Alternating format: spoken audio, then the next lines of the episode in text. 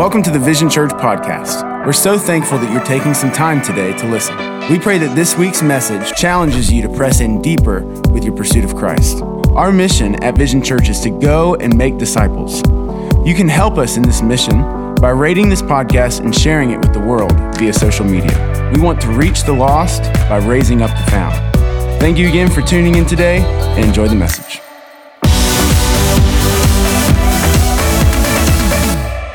All right.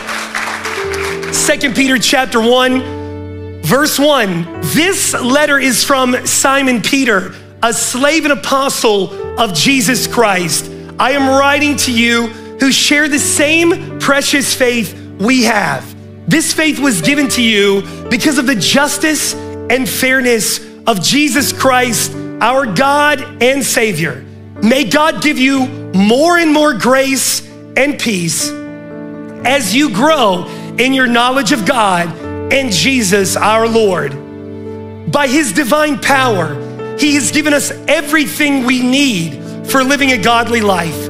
We've received all of this by coming to know Him, the one who has called us to Himself by means of His marvelous glory and excellence. And because of His glory and excellence, He's given us great and precious promises these are the promises that enable you to share in his divine nature and escape this world's corruption caused by human desires. Verse 5 In view of all of this, let us make every effort to respond to God's promises. Supplement your faith with generous provision of moral excellence, and moral excellence with knowledge, and knowledge with self control, and with self control patient endurance, and patient endurance with godliness, and godliness with brotherly affection, and brotherly affection with a love for everyone. The more you grow like this, the more productive and useful you will be in your knowledge of our Lord Jesus Christ.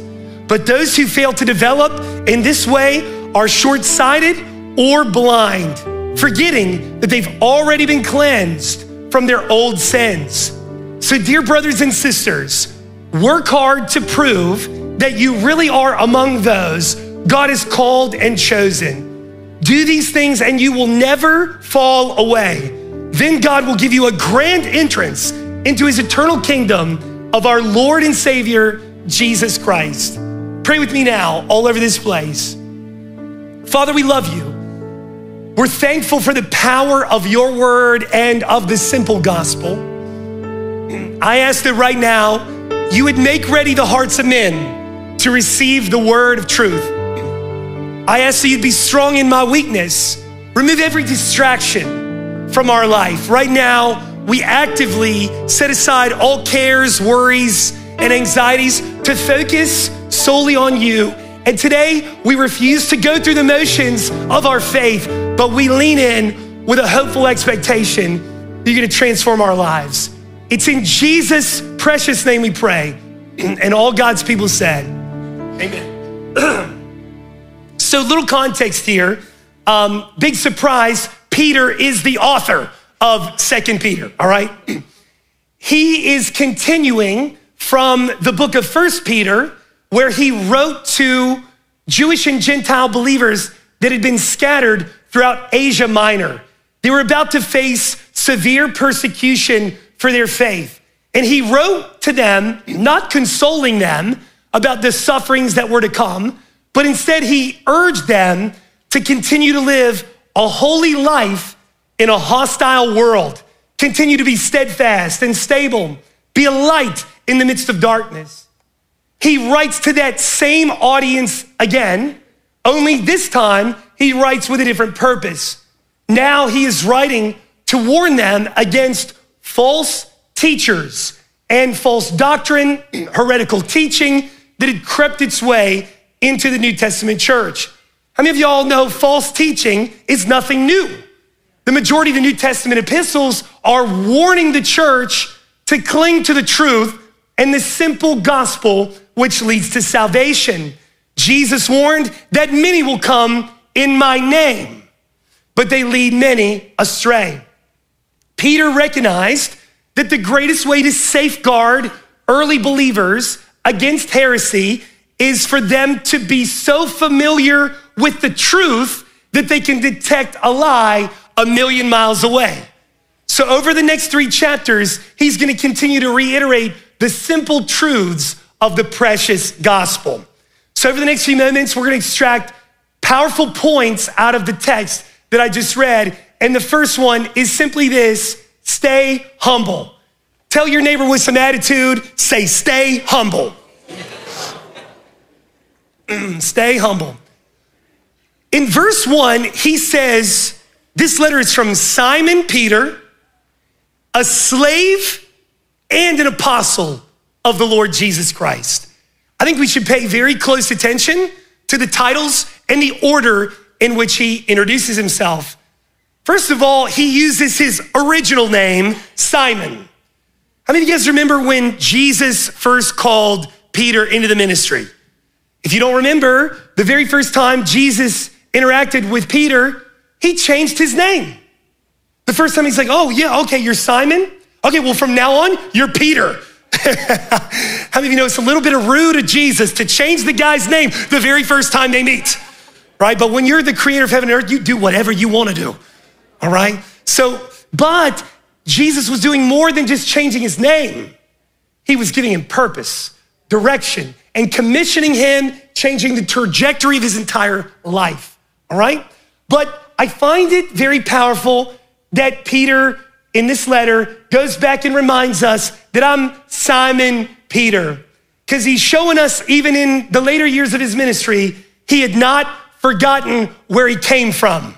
And I pray that this morning that we don't forget where we came from. And we never forget just how lost we were and just how far he reached to save and redeem us. And I can't help but love the humility that Peter uses as he says, I'm Simon Peter. What he's really saying that transcends time is he's saying, everything that I am today or ever hope and aspire to be is all by the glory and the power of Jesus Christ. I am who I am today by the grace of God.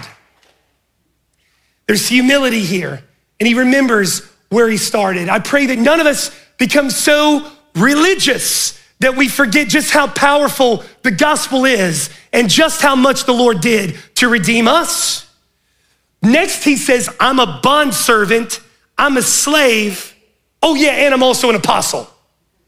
If anybody could flaunt a title or a position, it was Peter.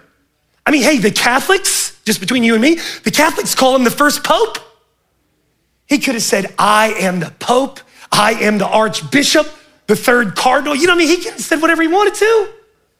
But instead, he says, I'm a slave of the Lord Jesus. Oh, yeah, and I'm also an apostle. You know how we should apply this to our life? No matter what position we hold, no matter what title we ascribe to, no matter how many initials come after our name, may we always first and foremost be a servant of the Most High God. See, before I'm a lead pastor, I'm a servant of the Most High God. Before you're a doctor, a lawyer, a PhD, no, first, I am a servant of the Lord Jesus Christ. That is the highest honor and the greatest title I could ever esteem. Isn't that beautiful? Thank you, Jesus. Then he goes on to say to his audience, he says, We share in this precious faith. Everybody say precious faith.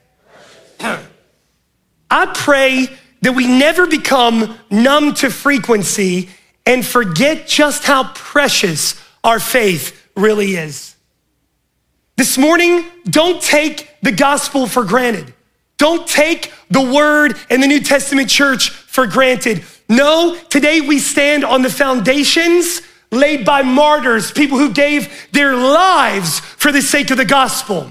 We're here today because of a precious cross on Calvary. We're here because precious blood was shed for our redemption. We're here today because the precious Lamb of God was slain from the foundations of the world. This faith is precious. Come on, somebody, if you believe it today. And may we always and forever stand in awe of the beauty of the gospel of Jesus Christ. May it never lose its power in our eyes. Also in verse one, I love it. He calls Jesus my God and my Savior. Whoa, it's powerful. He didn't say Jesus is another good guy. He's another good prophet or teacher. You know, you should check out his podcast. No, he says to the audience, I'm an eyewitness. For three years, I walked with him, I talked with him, I saw every aspect of his life. I saw him die, and on the third day, triumph over death, hell, and the grave. And I'm here to tell you that man is more than a prophet. That's God. That's Messiah. He is the Savior of the world. Half of a golf clap, but I'll tell you what, it's right. The, the people golf clapping, they right. He's God and Savior. That was verse one. All right, so uh, verse two, don't worry, I've already preached the sermon twice. I know we got time, okay? Uh, verse two, let's look at this. May God give you more and more grace and peace as you grow in your knowledge of God and Jesus our Lord. I want to ask you this question Do you know about God or do you know God? I'm gonna say it again for the people in the back. I wanna ask you this morning do you know about God or do you actually know Him? Because there's a big difference between intellectually understanding facts and principles about Christ, and there's a huge chasm between knowing about Him and actually knowing Him. Listen, anybody sports fans in here? Like two people? Now we gotta disciple this church. We gotta disciple, we gotta, we gotta make disciples in here. We gotta step it up, okay? But listen, have you ever met somebody that like fangirls over an athlete and they're like, they know every stat? They know their star rating as they were ranked coming out of high school. They know like their yards per catch and everything. Okay, and they know so much about them, they almost feel like they know them. You might know about him, you don't know him. Tell your neighbor, say, You don't know him. See, knowing about somebody doesn't mean you actually know him.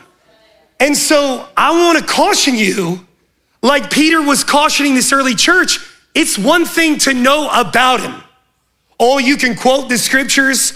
Oh, you know his Jewish names, Jehovah Rapha, Jehovah Shalom, the Lord my, you know Jehovah, you know all the names. But I want to know, do you know him? Because there's a big difference. And I want you to feel the weight of why Peter is saying this. Because these people that were reading this letter were about to face the fiercest persecution planet Earth had ever seen under the hand of a demon possessed emperor named Nero. And it was about to separate the wheat from the chaff the real thing from the pretenders. And it's no longer okay to just play church and go through the motions and know about him. Because if that's your posture, when difficulty comes, the enemy will sift you like wheat. But the real remnant, the real bride, the real church, we know more than just about him. No, we know him. This is personal. So you got to make it personal today. Now, listen, it's one thing to know about him intellectually, but until that knowledge finds its way into your heart, it will never change you. You can, I don't, you can sit in this church five times a Sunday. You could hear the sermon five times. But until it hits your heart and changes your life and changes your perspective and the way you treat people, the way you love people, the way you forgive people, until it goes from your head to your heart, it's in vain. There's got to come a moment where this affects our heart and the way we live. I want to read to you um, something from Matthew 25, 24. And if you're slow turning, just look on the screen. But I want to reiterate verse 2 again. It says, May God give you more and more grace and peace as you grow in your knowledge of God and Jesus our Lord. This is profound. And I pray that you receive it. The scripture is saying that the more you know Him, not just about Him, the more you know God, the more you discover His grace. And the more you understand His grace, then your soul is flooded with peace. If you need peace today, it's not found in alcohol. It's not found in prescription abuse. It's not found in another relationship. Peace is not a feeling, it's a person, and it comes from a relationship with God. But I want you to watch this. As we grow in our knowledge of Him, the older translations say grace and peace will be multiplied in our life. Oh, that's good. It'll multiply. See, let me read to you Matthew 25, 24 and show you this. This is the parable of the three servants with the talents, okay? Listen to this. the servant with one bag of silver came and said, Master, I knew you to be a harsh man, harvesting crops you didn't plant, gathering crops you didn't cultivate. I was afraid I would lose your money, so I hid it in the earth. But look, here's your money back. What did the master say to the servant? He said, You wicked servant. Why was the servant wicked? Because he thought he knew the master, but his perspective of the master was that he was harsh and cruel and unjust. If we're being honest, before I gave my life to Christ, and even as an early Christian, Sadly, my perspective of God was much like this. I thought God was angry or looking for all of my sins, looking for all my problems, and ready to judge me. Immediately, I, I was afraid of God, not in a healthy way, but in an unhealthy way. But the more I know Him, the more His grace is multiplied in my life. See, I used to think he was a harsh master, but the more I study his word and draw near to him, the more I realize his word says, My mercy triumphs over judgment. And where sin abounds, my grace much more. The word of God continuously declares that while we were dead in sin, lost in our trespasses, he was rich in mercy. The more you know him, the more you know his grace. Can I get a witness today of somebody who's who's realized he's not a harsh master, he's a good father. And yes, there is a wrath to God, but that is towards his enemies. But to all who have received Jesus, you have been called the sons of God. You're no longer his enemy, you're his sons. And towards you, there is grace and there is mercy. In fact, the more you know him, the more you realize that it's his kindness that draws us to repentance. The more I know him, the more I see his grace and I realize he's the God who forgives 70 times seven, and his mercy still new every morning. And when I know him and understand his grace, the result is then peace multiplies and floods my soul. Am I speaking English? You with me today? You believe it. You got to know him. If, if you still think God is angry and you still think God is looking to condemn you for every mistake and every problem, I just want to invite you to get to know him just a little bit better and look at the word. I saw a meme the other day. You know, we're getting deep theology when we bring out the memes, all right? But it was like a split thing. And the only reason I didn't show it on the screen is because it's just text. So I'm going to tell you. Okay, so the top portion of this meme said religion. And it, in quotations, it says, I messed up. My dad is to kill me. The bottom half of the meme said relationship. And it said, I messed up. I messed up. I got to call my dad. You see the difference? You see, religion, they know about him. but they still don't see him for who he is. Oh, but those who have received, those who know him, have seen his grace, his mercy, his goodness. We know that when we sin, we don't run away from him. We run right back into his loving arms. We repent, we ask for mercy, and there he welcomes us with arms wide open. Um, so, how do we know him? How do I know an invisible God, an inaudible God? How do I know him? Three ways. This is gonna sound redundant, but about the time I'm tired of saying something at Vizion Church is about the time y'all start actually believing me. There's three ways that you have a relationship with God. Number one, it's His Word. When you can't hear God, read God. I was talking to somebody just Friday night. They're like, you know what? I just can't hear from God. I said, well, okay. What do you like? Have you read the Bible? Well, yeah, but I'm trying to hear God. I said, in the beginning was the Word, the Word was with God, and the Word. You trying to hear God? What do you what do you mean? Like, no, He's spoken. His Word reveals His character, His person, His attributes. That's how we know Him. Number two is through prayer, prayer and intercession. And y'all, like, first of all, prayer is a miracle. And I want you to never take for granted, just like you don't take for granted the gospel, don't for, take for granted prayer.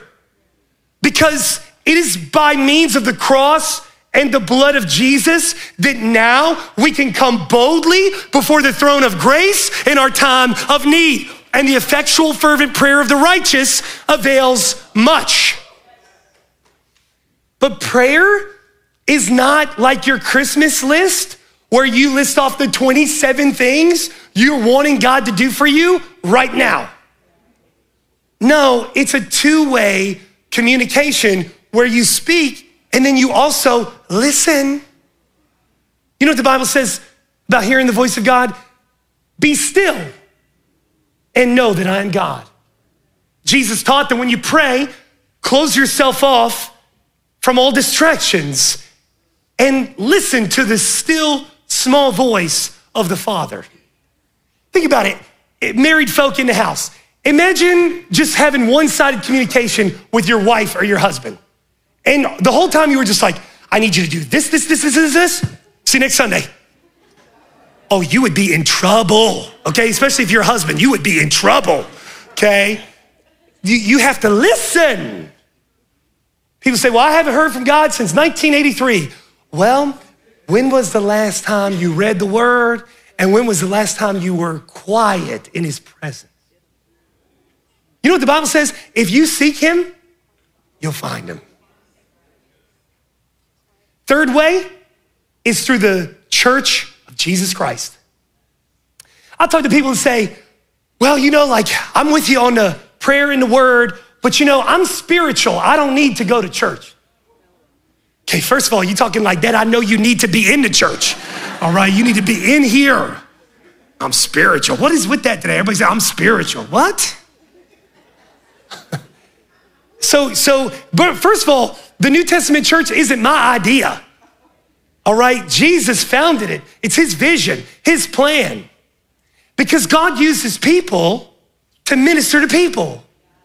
And how can you put the word and prayer into action if you don't have people to love, if you don't have people to forgive, if you don't have people to serve? You see, part of them getting on your nerves is God's plan because that's your opportunity to forgive. I'm preaching, preaching to you today. Verse three by his divine power, God has given us everything we need for living a godly life and we've received all of this by coming to know him, the one who has called us to himself by means of his marvelous glory and excellence. Can I tell you something? Knowing him does more than multiply grace and peace in your life. Knowing him actually sanctifies you. You know, sanctification is a theological word for separating from sin.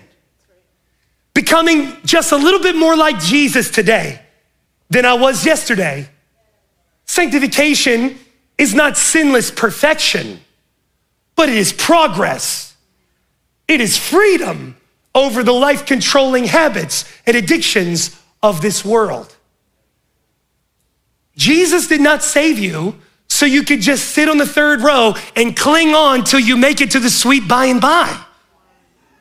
He wants to use you right here and right now. He wants you to be a light in the darkness. He wants to sanctify you, making you more and more like Him today than you were yesterday. And by the way, listen, I really feel like the church for centuries, we've missed this part right here. Because what we've done is once people repent and give their life to Christ, here's what the church has been saying for centuries. Okay, you're saved now, you're born again. Okay, now stop smoking, drinking, and sleeping around. Got that?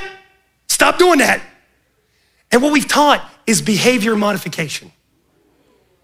So, what we've taught new believers is okay, well, now you've been forgiven, so now you just need to quit sinning.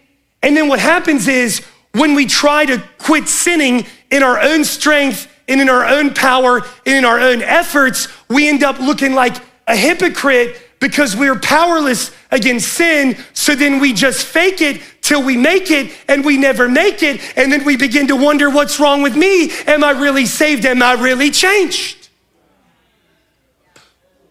Oh, I'm preaching. But the gospel has never been behavior modification. The gospel has been you are saved, you are forgiven, now follow after Jesus. Stop focusing on not sinning and start focusing on following Jesus. Start focusing on loving him. Let me cuz let me tell you what happens. This the law itself provokes us to sin even more. So when we try to stop sinning, we sin again. So instead of making sin the focus, let's make Jesus the focus. And the closer we get to him, the more we become like him. And the more we become like him, the things of old begin to pass away. In Jesus, former things pass away and all things are made new. Anybody have a close friendship? Like a BFF? Man, y'all gotta be more friendly, man. Like the, I know what the next series is on friendship, all right? Join a connect group, jeez. All right. But no, no, listen, if you've ever had a best friend, BF, F, whatever, okay? I'm trying to not be old.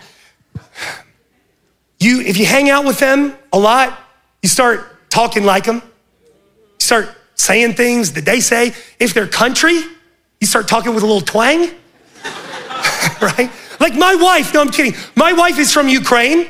She married a West Virginian. She starts saying some country stuff, y'all. And even she'll be like, Did I just say that? I'm like, Yeah, girl, you turn to country, okay? but my point is the closer you get to somebody, the more you become like them. And you start to emulate their character and their traits. That's why who you surround yourself with is very important. But spiritually, the closer I get to Jesus, the more I become like him. And though I'll never be perfect on this side of eternity, I may not be the man I want to be today, but as I look back, I'm far from who I used to be. And it's him. It's him. He's the author and the finisher. I love what it says. It says that He has given us everything we need for godly living here and now. Tell your neighbor everything you need.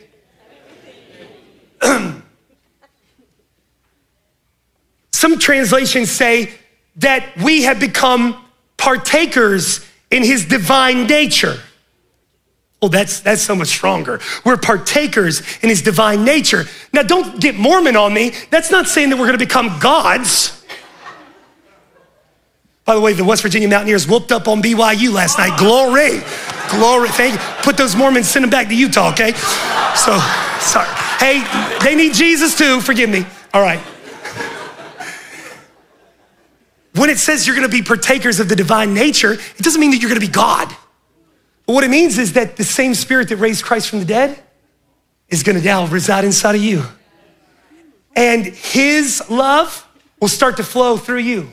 His grace will begin to flow through you. His desires, his heart, his burden begins to flow through you. And as the Holy Spirit resides within us, we become partakers of the divine nature of God. You see, he did more than save you. If all he did was save you and say, Good luck, see you on the other side, that would have been enough but he did far more than save you. He also empowered you with the same spirit that raised Christ from the dead to live a life of victory and a life of peace right now. Thank you, Jesus. The Holy Spirit empowers us, guides us, changes our very appetites and desires. You are no match for sin. You can't deliver you just like you can't save you. But greater is he who is in us than he that is in the world. And he who the Son sets free is free indeed. And there is power in the cross and there's power in the Holy Spirit to deliver the addicted, to break the chains of addiction. He can set you free. He can do it. He has given you everything you need to be the person He's called you to become. Not by your power, not by your strength and your will, but by His divine power. He gives you His divine nature. Look at your neighbor and say, add to your faith. This is in verse five, verses five through seven. Just really quickly, it says, in view of all of this, make every effort to respond to God's promises and supplement your faith with a generous provision of moral excellence and moral excellence with knowledge and knowledge with self control. And then it continues to list off seven virtues of a disciple, seven virtues of a spiritually mature person. But I want to talk about this add to your faith just really, really quickly. So I want you to understand this that we truly are called to be a light in the darkness right here and right now. In Genesis 1, the Bible says God created man in his image and his likeness. Everybody say image and likeness. You know what happened when sin crept into humanity and we fell? We remained God's image, but we were no longer his likeness. But thanks to Jesus and the cross, he is not only saving you, but he is actually reconciling humanity back into his image and his likeness. He's doing it. Okay? Now I want you to hear me loud and clear. As you know him and you are in relationship with him, the fruits of the Spirit will flow freely and naturally through your life as a result of your relationship with Jesus. John 15, he said, I'm the vine, my father's the vine dresser. Anyone who abides in me will be fruitful and very fruitful. What are the fruits of the Spirit? Galatians 5:22, love, joy, peace, patience, gentleness, kindness, and self-control. These things, the world can't fake it because the world doesn't have it. We get it by virtue of relationship being connected to the source. So these things begin to flow through the life of a true born again Christian.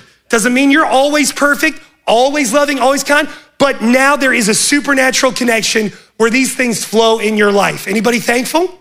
Okay, so the fruits flow freely. But what Peter's talking about are the virtues of a disciple and you got to work for this. Now, don't get me twisted. We are not saved by works. Salvation is a free gift for sinners, not a reward that any man should boast. Your salvation is free. But following Jesus and growing into a mature disciple, it's going to cost you. The fruits of the Spirit, they flow freely by byproduct of relationship with God. But growing into a mature disciple is going to take work, effort, sacrifice, and discipline. See, a lot of Christians, we just want to stay over here on this side and just receive all of our blessing. You know? But listen, He wants you to be a light in the darkness. He wants you to grow. He says it right here. I want you to have virtue. What is virtue? It is moral excellence and the courage and the boldness to stand when everyone else is immersed in perversion. That virtue, your spiritual growth doesn't happen by default. Your spiritual maturity does not happen by accident. It happens on purpose. When you apply God's word to your life and you get serious about walking in obedience to Him. Virtue is the first, is the very beginning. Then it goes from virtue to knowledge. You have to work at biblical literacy. Like, you can't just lay your head on the Bible at night and then just wake up and through osmosis, you've got it. No, no. You actually have to be disciplined. You have to read it, you have to study it. And I'm not preaching legalism, I'm not talking about your salvation, I'm talking about you being a disciple. Can I be honest with you? We're way past time where you cannot live off somebody else's faith vicariously. It's time for you to know what you believe and why you believe it. It, it can't be, well, I'm a Christian because I was born in North Carolina. I'm a Christian because my grandma, stop. My, my third cousin pastors a church. Okay, stop. But on the day of judgment, you're going to stand alone before the Lord. So it's time to grow in our knowledge of the Lord. Why do we do school of discipleship at Vizion Church? Why do we do discipleship groups? Why do we do connect groups? Is it because we're bored? Uh uh-uh. uh. We're trying to equip you to grow and mature spiritually because then you become so much more effective as a witness. It starts with virtue, it grows to knowledge, then it progresses to self control. Now you have to take that biblical literacy, that knowledge, and you have to apply it to your life. And self control is not just talking about being nice to the lady at Starbucks. Self control here means sexual restraint. The world says you sleep with whoever, you watch porn, you do whatever feels right. And the gospel says, oh no, you die to you. One way leads to life, one leads to destruction.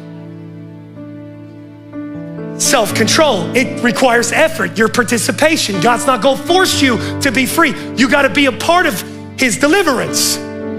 Perseverance, godliness, brotherly love, and then love for all. Those are the highest.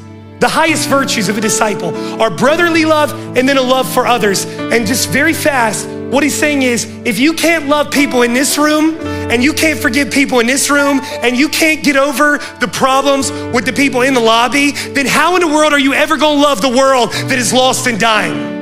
If you only love people who love you, if you only love people who vote like you, dress like you, look like you, you're no different than the world the highest virtue of a disciple and the highest form of love is a love for our enemies, a love for those who persecute us, a love for those who hate us. There is no greater love than this. By the way, you were Christ's enemy when he died for you on Calvary. Thanks be to God that he was rich in mercy. Come on, somebody, if you're grateful.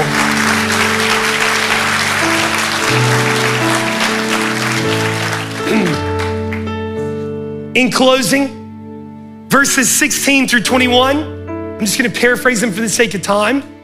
Peter circles back to his audience and he again reminds them that I was an eyewitness. He's saying, This is not secondhand, third hand information. I saw him with my own eyes. I touched him. I saw the nail pierced hands. I saw the empty tomb.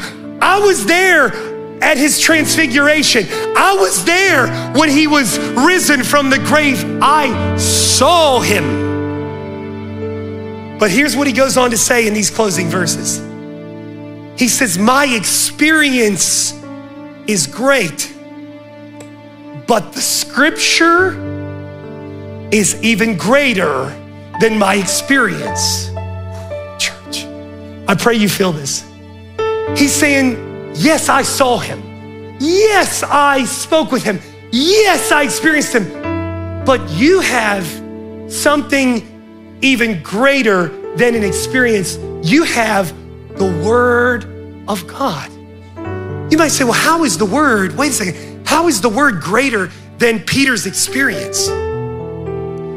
Because through the ancient prophets of old, Isaiah, David, Daniel, Zechariah, centuries before Christ, they wrote through the inspiration of the Holy Spirit with meticulous precision messianic prophecies that Jesus would one day fulfill completely.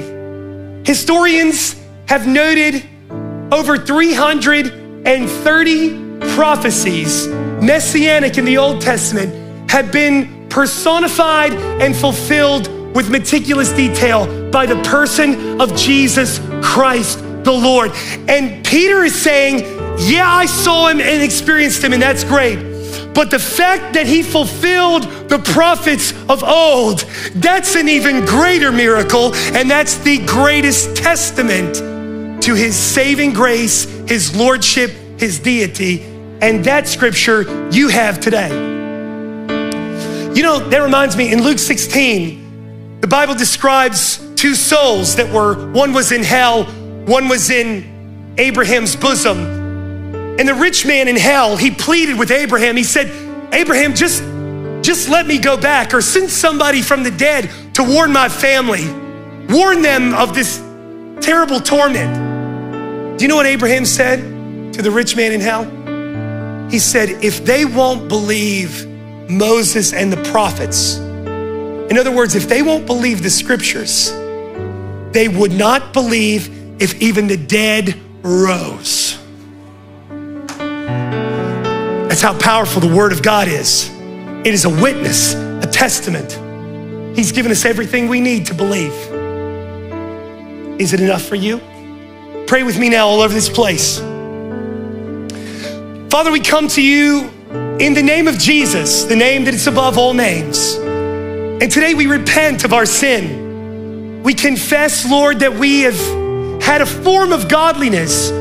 We've known about you, but we haven't known you. We haven't walked in relationship, in fellowship with you. We've loved the things created more than the Creator itself, and God have mercy. Forgive me. But I believe that 2,000 years ago, you sent your one and only Son, born of a virgin, he lived a sinless life. He died on the cross taking the wrath of God, my penalty, my death. He took my place on the cross, died and was buried. And on that third day, he rose from the grave. He is victorious over death, hell, and the grave. And because he lives, that is my blessed assurance, my holy confidence that he can save me too, change my heart and my life, make me more like you in this earth. It's in Jesus' name we pray. And all God's people said, Amen. Hey, if you enjoyed today's podcast, click that subscribe button, share this podcast on social, or even take a screenshot from your story and tag us. We'd love to hear how the Lord is using this podcast to bless your life. You can send an email to info at vizionchurch.com or you can DM us on social with a story of how God is moving in your world. Also, we'd like to thank those who invest in our ministry financially. It's because of your sacrifice that we are able to publish this every week. If you would like to join in giving to our ministry, you can click the link in the description or visit vizionchurch.com and click the Give tab. Thanks again for listening. God bless.